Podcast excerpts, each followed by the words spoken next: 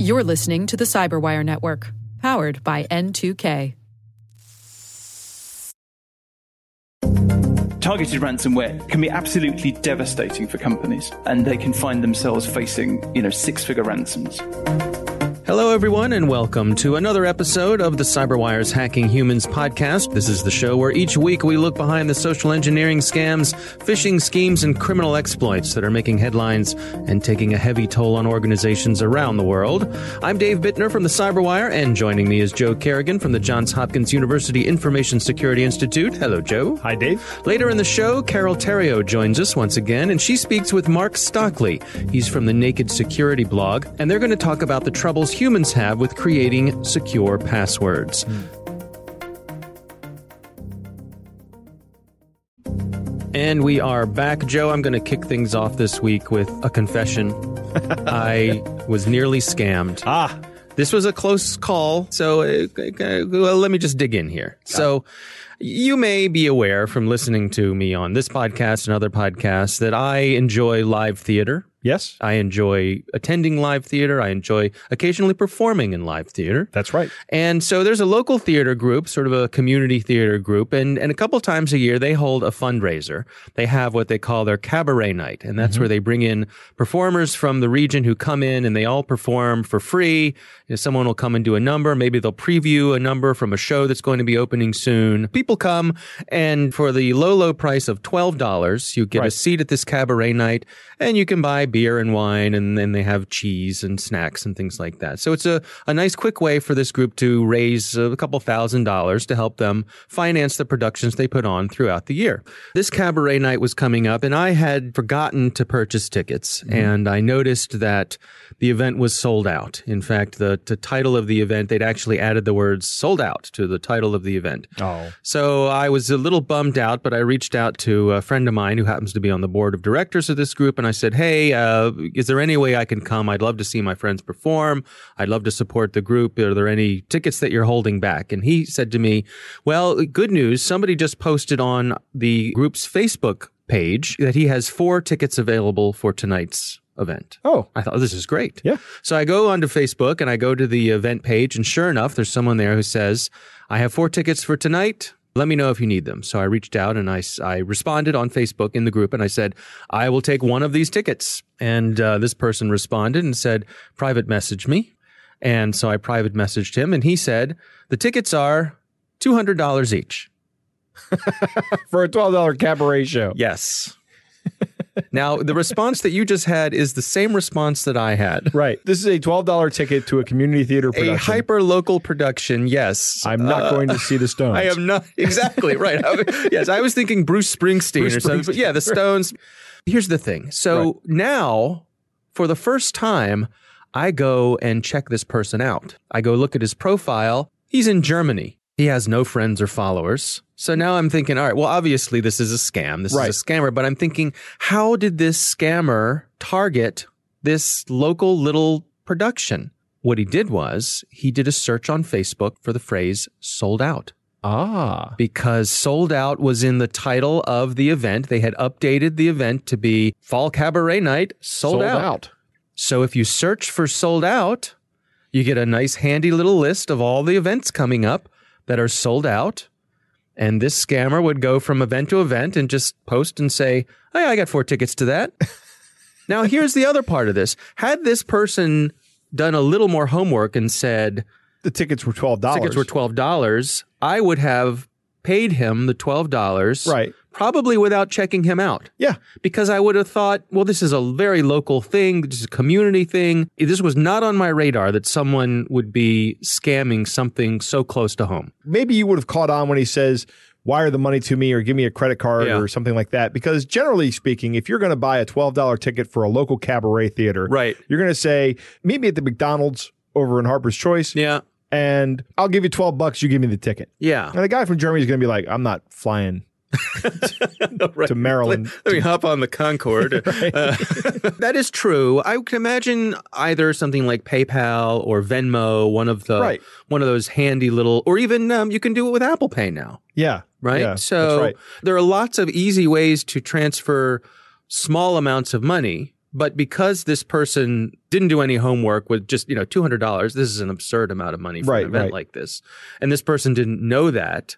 So I went back to the Facebook page and posted, hey, everybody, just so you know, this is a scammer. You know, right. Scammer be gone. But for me, the interesting part was it was really a nice little lesson for me on the stages that I go through in checking something out. If I had been buying tickets to the Rolling Stones or something where I might right. have been willing to pay a couple hundred dollars, yeah. yeah. well, I certainly would have done the homework to make sure that this was legit. Agreed. But uh, in this case, uh, it was not. I dodged the bullet because of the scammer's greed and lack of doing homework, and all's well that ends well. But uh, I think what you're talking about here is you have this internal risk assessment tool, mm, right? Mm-hmm. So you look at it like this. I'm going to go out and buy a ticket. Right. I'm not going to check on a guy because it's, what is it, twelve bucks? Nobody's right. going to scam me out of twelve bucks. And if they scam me out of twelve bucks, what happens? You're eh, out twelve bucks. I'm up twelve bucks, yeah. Right? But if they're going to sell you tickets for two hundred dollars, you're going to be like, I think this is a bigger risk. I'm going to put more time into investigating who this is and what they have and, and see if they have any positive reviews, negative reviews. Yeah. I don't know that, that you're at fault here. And you can't really spend all of your time checking on things. At yeah. some point in time, it just becomes not cost effective. Right. So, you know, at some point in time, you're going to get scammed, like we've said, and, yeah. and it's just going to happen. But if you get scammed for a small amount, that's a lot better than getting scammed for two hundred dollars or, God forbid, as the stories we've heard on this, sure. many thousands of dollars. Yeah. So I think for me, it was a little lesson learned. I'm right. Perhaps I'm a little less innocent than I was. Poor Dave, losing yeah, his boyhood innocence. I know. A word to the wise, though, because this ability to search on Facebook for the phrase sold out. Right. That was something I hadn't really thought about before. But uh, this particular scammer had and was uh, was, was taking advantage it. of that. That's right. It's so great. that's that's my story this week. Joe, what do you have for us? So this week I found an article from fifth domain dot com, where they were talking about a new survey that was done by a company called Thycotic. Mm-hmm. Well-known company. They sell privilege management software and password management software. Password management software is one of my favorite tools. I know. So Thycotic did a survey of the hackers at Black Hat. You went to Black Hat, right? I did. Did you fill out this survey? I did not. The, the survey found a couple of key findings. Half the participants said they had easily cracked into Windows eight and Windows ten machines. Okay. Right? In the past year. And almost all of them said they had compromised some manner of Windows machine some way. So that means that everybody pretty much gets into Windows machines. Okay. Everyone at, at a hackers conference can get into a Windows machine. Okay. All right. With some level of effort. Sure. Half of the hackers say it's easy. forty percent say, you know, it takes some work, but I can do it. Okay. But despite the seemingly easy way to break into these things, they said that's not their preferred method of attack. Hmm. They said sixty percent of the hackers in this survey said that they prefer social engineering because it's the fastest way to get access to a user's computer. Mm, mm-hmm. So this reminds me of an article I read years ago. It was about a penetration tester for industrial control systems. The question asked of this hacker was, how do you break into systems? Do you go out and you crack passwords? Do you go out and brute force them? He goes, yeah, I can do that. Mm-hmm. But why would I do that when I could just make ten phone calls and get a password? Hmm. Because the point of the article was that ten percent of people who, when you call them and ask them for a password, still give you a password. Right. Despite everybody's best efforts and the efforts of this show and the CyberWire and yeah, every, every network administrator out there will scream and yell and say, we never need your password. Don't give out your password on the phone. But still, at this point in time, ten percent were doing it. Now, actually, that means that you only need like somewhere between an average of five and six calls to get in, right? Yeah. Before the show, you were saying that this person had a, a particular technique for this. So that was a, a friend of mine back in the nineties who was doing some security assessments. He was working with, I think, S A I C. Hmm. But the way he would call in is he would call in to the people in the target organization. He'd say, I'm with your network security organization. I'm conducting a security audit. What is your username and password? And in the nineties, fifty percent of the people would give them the answer. Mm-hmm. Thankfully, that has gone down over the right. years to about ten percent, but still, that's way too high. And they they give in to that authority. I'm calling on behalf of. We've talked about yeah, that. Yeah, we've that, talked about as, that, that as well. So the report had this interesting quote. While much attention is given to application and operating system vulnerabilities, zero-day attacks, malware, hackers still find it easier to trick users into simply handing over their credentials. That's a quote from the Thycotic report. Hackers also said they have a favorite tool for social engineering as well. forty-seven percent of the participants said that exploiting reused passwords was their preferred way of exploiting a victim. Mm-hmm. So I've been saying on this this show and on the CyberWire and and everywhere else, use a password Shouting manager. Shouting from the building, from the rooftops. Right. Use a password manager. Use a password manager. Yeah. Don't reuse passwords. Of course, the report suggests that network administrators adopt a least privilege strategy, which is just give the users just barely what they need to do their jobs. And of course, you can purchase tools like that from Thycotic. The U S CERT, which is the Computer Emergency Response Team, says only give the users the minimum rights they need to do what they need to do. And I think it's important to audit them, too, because sometimes I think it's quite common that someone will need to access something, and then that access never gets revoked. Right. That's a good point. So Dave. you sort of get this accumulation of rights over time. Yep. Because no one's going back and saying, oh, this person doesn't need these rights anymore, or making it so that it automatically expires after a certain amount yep. of time. And users are just never going to tell you about needing those rights because no. they don't want to go through the hassle of having to request them again. Right. No, I think it's natural for people to kind of hoard those rights. Yeah. And why not? I can I can completely understand that. Yeah. Probably done, done it done myself. It. Yeah. All right. Time to move on to our catch of the day. Joe, this week's catch of the day was sent in by a listener named Andrew. He had noticed that his iPhone was popping up unusual alerts from his calendar app hmm. for events that he had not put into his calendar app. Really? And so he took a closer look at this, and he saw that the events were clearly being generated by people who were up to no good. So, for example, here's one of the email messages that had triggered a calendar alert. The topic of the message is All of Myself from Catherine, twenty-six. Ooh.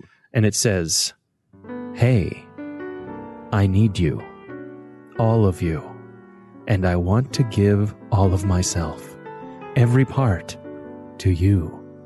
I've never felt this way before. Oh my God, I want you so badly. Can't wait seeing you, Catherine. And, of course, then there's a link. In the middle of it, yeah. Yeah. Okay. So, first of all, it is what it is, right? Right, yeah. The standard sort of uh, come on with the promise of some sort of rendezvous or right, yeah. something like Who that. Who knows? Yeah. Who knows? So, I love Andrew refers to the sender of this email as Excited Catherine, which I think is which is great. So, this is run-of-the-mill. These sorts of things happen all the time. But sure. what makes this interesting is that they included in these messages a calendar invite. Right. And some email clients, by default, when they see a calendar invite, will automatically put it in your, in your calendar. calendar and automatically generate a pop-up right. to warn you that this event is coming up. So this is a way that the bad guys have figured out to put their message in front of you. Outlook to, does this by default. Right. To grab your attention without you doing anything in more than one way. And uh, Andrew pointed out that it seems as though even with some email clients, even if this is sent to the spam folder, the calendar event still gets populated in your really? calendar. Yeah. Huh. So he did some digging around and he found there are ways to disable this, to make it not the default behavior. Right. So that's certainly worth looking into. But that's an interesting one. I had not seen this uh, use of calendar events to generate these spammy pop-ups. That's a very creative use of uh, a use of the technology. Yeah. So that is our catch of the day. Thanks to Andrew for sending that in to us. Well, of course, we appreciate all of you sending in these fun catch of the days. You can find out how to do that. Just visit the website, the cyberwire dot com. And in the contact section, you can send us your catch of the days. Keep them coming. We love them. We do. And coming up next, we've got Carole Theriault. She joins us. She's speaking with Mark Stockley. He's from Sophos' Naked Security blog. And they're going to talk about the troubles that we humans have with creating secure passwords. We are back, and Joe, we are pleased to have Carole Theriault back to join us. Uh, this week, she interviews Mark Stockley. He's one of the writers at Sophos' Naked Security, and they're talking about, again, one of the things that is near and dear to your heart, and that is passwords. Password managers. Password managers. But, but specifically, why do we humans have such a hard time creating secure passwords? Here's Carole Theriault. So, I don't know about you guys, but working in the tech industry as a writer and podcast producer, I have a zillion online accounts for all types of apps, services, plugins, add-ons, portals, and each one of these has a password. Security experts tell us to have a unique password for each account. They tell us to make these difficult to crack, and by using capitals and mixing up characters and numbers and symbols. They tell us to make them long, and they tell us not to write them down or tell anyone. Now, is it just me, or is this a nigh-on impossible task? Without using my trusty password manager, I'd be up that creek without a paddle. And it turns out there may be a very good reason why I find this task so stupefyingly hard. I reached out to Naked Security writer Mark Stockley. In previous roles, he has managed large I T, web, and U X teams. And Mark has a keen understanding on human behavior, and he sees a huge disconnect between how our brains work and what good password creation requires of us. Talk to me about this disconnect between our brains and passwords. So this year, there's been quite an interesting development in the way that ransomware is deployed. And the the, the state of the art now, if you like, is actually targeted ransomware. Uh, so targeted ransomware can be absolutely devastating for companies. Um, and they can find themselves facing, you know, six-figure ransoms. And what all these different types of targeted ransomware attack seem to have in common is that they all start with cracking passwords. They all okay. start, they all get into the network, they get into your network in the first place by guessing a weak password. And I think we're kind of, we're used to the idea that um, phishing and social engineering preys on our human weakness. But actually the way that password cracking works, password guessing, um, is that also preys on our human weakness. But we've been talking about passwords for, I'd say, decades. Surely people are creating much more difficult passwords. Like I'm I, even even my mum talks about replacing E's with threes, you know? That's a really interesting question, I think, because there's there's two parts to that. The first is, I don't think there's any evidence that we're creating more difficult passwords at all.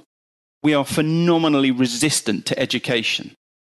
You know, the, the amount of time and money that has been spent on trying to get people to choose passwords that aren't really bad, you know, not even good passwords, but just passwords that aren't bad. It's incredibly difficult to educate people out of this problem.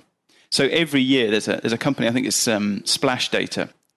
They produce a list of the twenty-five worst passwords. Uh, and I, I look at those lists every year because they're great for, you know, they're great for writing um, stories about, and they just don't change. You know, the worst password in the world. And these these passwords come from data breaches. So that, you know, you, you assemble all the leaked passwords from all the, the different breaches in the world and then rank them. And you'll see that the most popular password in the world uh, is still one two three four five six. So it's not just that this is the worst password, it's also the most popular password. Well, that's why it's the worst. Ah, gotcha.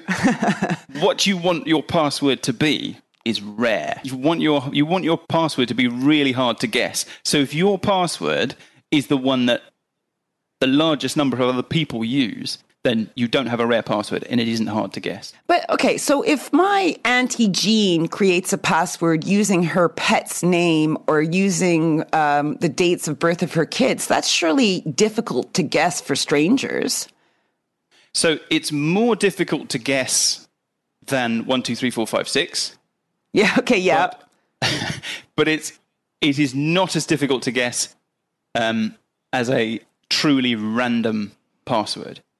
But how am I supposed to remember a random password? I, I would su- I, I would suggest that you probably can't. And actually, the problem the problem that you have is not that you need to remember a random password. The problem is that you need to remember twenty-five random passwords. So I went through um, a whole bunch of research a few years ago. I was looking for how many accounts do people have online. And I was looking at the sort of research by people like Microsoft Research, who do lots of really good stuff on passwords. And you can see every time the research is done that the number of accounts that people are using online is going up and up and up and up. So yeah, the problem with passwords is not simply that you need to remember something that's really difficult to remember, but you need to remember twenty-five things that are all really difficult to remember. You know, if I asked you to remember, if I had a deck of playing cards and I laid out fourteen cards in front of you and said, well, there you go, Carole, could you remember that sequence of fourteen cards so that next time we talk to each other, before we talk, you have to tell me those fourteen cards? Yeah? No, that's, I couldn't. I have a bad, yeah. bad memory. You would think I was insane. You would say, that's a terrible method of authentication, Mark. Who, who would ever come up with such a thing? But again, like, that's not the problem. The problem is not that you have to remember those fourteen cards. You have to remember twenty-five different sequences of fourteen cards. And the fourteen is important, by the way, because the fourteen is, that's, that's the sort of length of password that you need to have a password that is Um, all but uncrackable. And this might be a good time for you to talk to me about how this doesn't sit well with a human brain, because it needs to, what, classify and simplify things?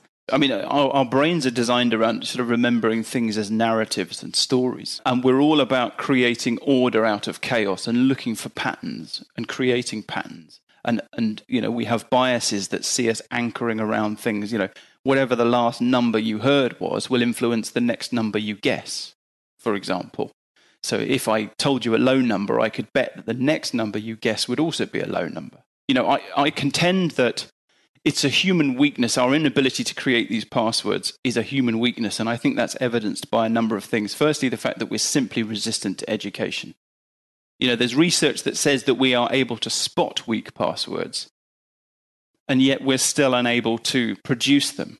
And that's because we're just not designed around producing randomness. You know, we're designed around creating order. The mm. human weakness is evidenced by, firstly, our resistance to education. And then you can see in the habits that people have, like, how do they work around the fact that they have to do this impossible task? Yeah. Um, so instead of remembering twenty-five really difficult passwords, people just reuse the same password over and over and over again.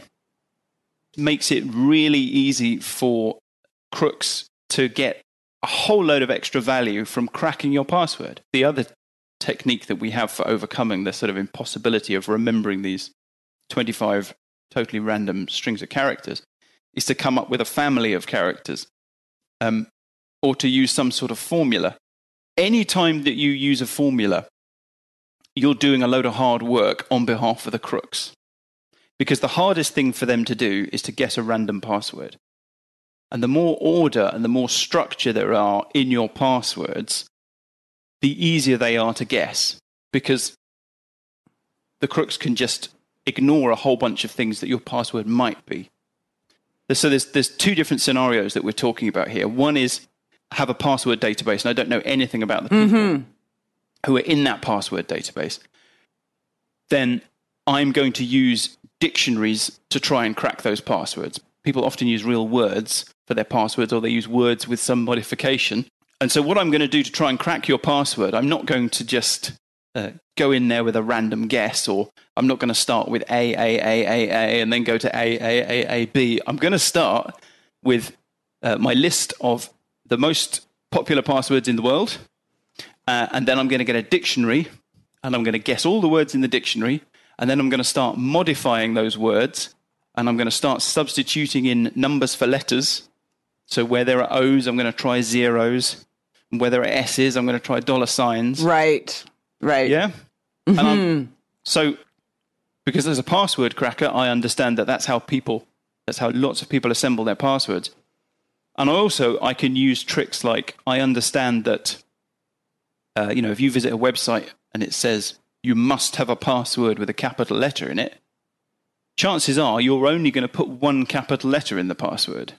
And the chances are you're going to put it at the beginning or the end. So in trying to be random, we actually fall into very predictable patterns. Yeah, so there are, there are the obvious patterns, which are the ones that you're talking about, where you say, okay, well, my pet's birthday is yeah September. Um, and then there are the sort of sub, the, the subconscious patterns that we share around, you know, doing things like uh, number substitution and where you yeah. put the capital letters, or how many we're going to pick. You know, if I say your password must contain a capital letter, it's going to contain one capital letter, not four. Interesting. Um, and then the other side of that is, if I if I do know who you are, if I know that I'm trying to crack uh, Carole Theriault's account, then I can go and hoover up all your social media information. Mm-hmm. And that can help me enormously in terms of trying to decide, you know, how I'm going to approach cracking your password. You know, what have you written and what's your vocabulary? And I could, if I wanted to, if I was really determined, I could just go and download everything you've ever written and use that as my dictionary. Yeah, that's a scary thought. What advice do we have for people that know about passwords and need ways to teach people to do better passwords? Do you suggest they just use password managers? Yeah, so there's two separate areas of advice, really. The first is, okay, so you're an end user. What should you do? How can you overcome your brain's inability to produce a random password that's hard to guess? My advice would be don't bother. Don't even try. You know, don't come up with a formula. You you you don't understand how much you're fighting against yourself. You know, we do have password managers.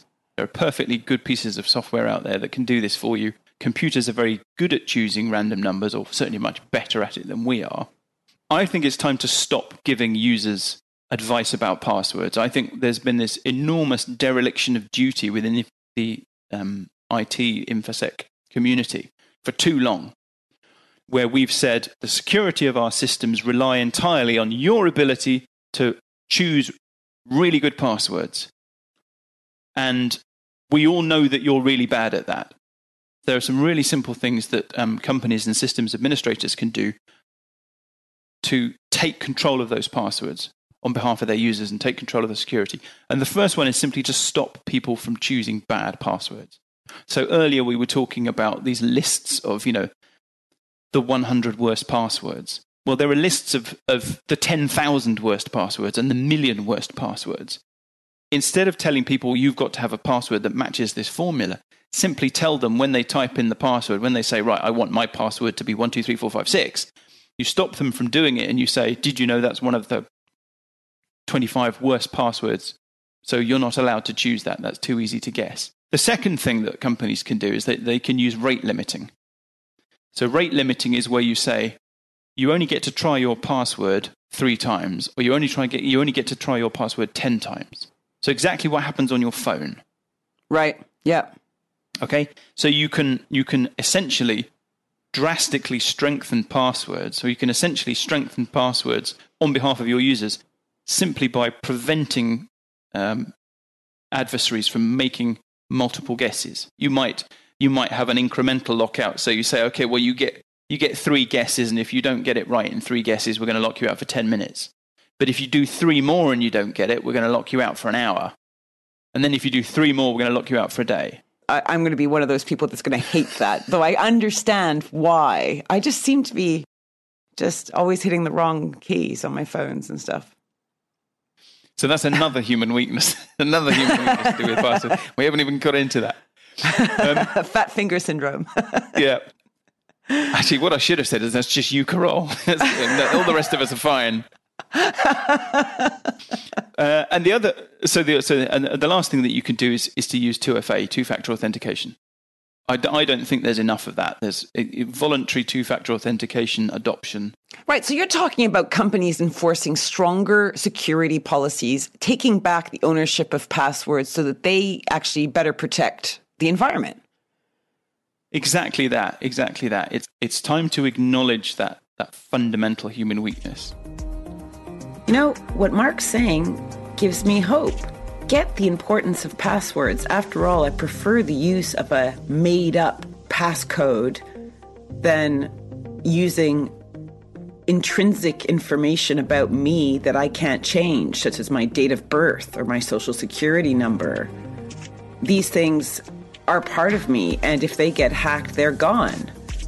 So I don't like the use of those things, but he's addressing the problems that I have, that I can't keep all these complex passwords, random passwords, in my head. If we can hand over the password creation component to online services and on-site experts that will prevent us from actually getting hacked and our vulnerability being exposed, surely that's going to radically reduce phishing and ransomware and all kinds of other online nasties. Food for thought. This was Carole Theriault for the CyberWire's Hacking Humans. What do you think, Joe? Hold on, Dave. Let me get up on the rooftop here real hmm. quick. Use a password manager. So watch your step on the ladder getting back down there. Thank Joe. You, Dave. Yeah. had, had to scream that again. Yeah. A couple observations. Number one, the top twenty-five worst passwords never change. Mm-hmm. That stems from a, a, a brilliant observation that Mark makes in this interview. And that is, I don't know if it's an observation or a statement, that humans are designed to produce order. Right. It's what we like. It's why we have a society, mm-hmm. right? So don't even try to generate random passwords. Use a password manager. Computers are pretty good at generating pseudo-random passwords that are almost impossible to guess, mm-hmm. right? I like the idea of rate limiting. That's a great idea. It's it's very easy to do that in an enterprise. I worked in a very large organization for a number of years, and they had a lockout policy. And I even administered a system that we had a lockout policy. If somebody tried to enter their password three times and failed, they were locked out of the system and they had to come see us to unlock the system, right. unlock their password. And we would say, was it you?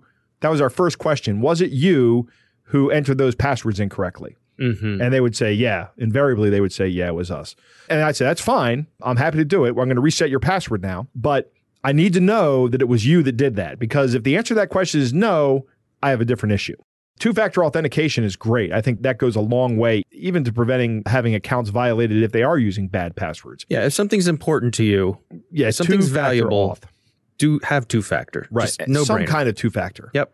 Even if it's just a text message sent to your phone. I know that's not one hundred percent secure, but it's much more secure than nothing. Right. And somebody has to do a lot of work in order to compromise that. Mm-hmm. Why do we have a hard time generating the random passwords? It's because we're designed to produce order. You don't need to know why we're bad at, at generating random passwords. Just understand that we are bad at generating random just passwords. Just accept that. Just accept it. Yeah, you yeah. don't need to know how gravity works in order to know that falling off a cliff is a bad idea. Right, right. right. You, you, can, you can see something fall off the cliff and go, well, it looks like that would hurt. And it's not so obvious with passwords for people, right? Yeah. Weak passwords are a bad idea. Reusing passwords or using your own passwords that you come up with is just a bad idea. No, I'm definitely guilty of it. I've taken that formula approach in the past before I had a password manager. Right. You know, that I would, uh, how clever I was, I'd use some sort of root password and then I'd vary it using a, a formula. And uh, this was great until one day, uh, actually, I, I'd already moved on to using a password manager. But one of uh, the folks I work with, a colleague that I that I met through the CyberWire, said, hey, uh,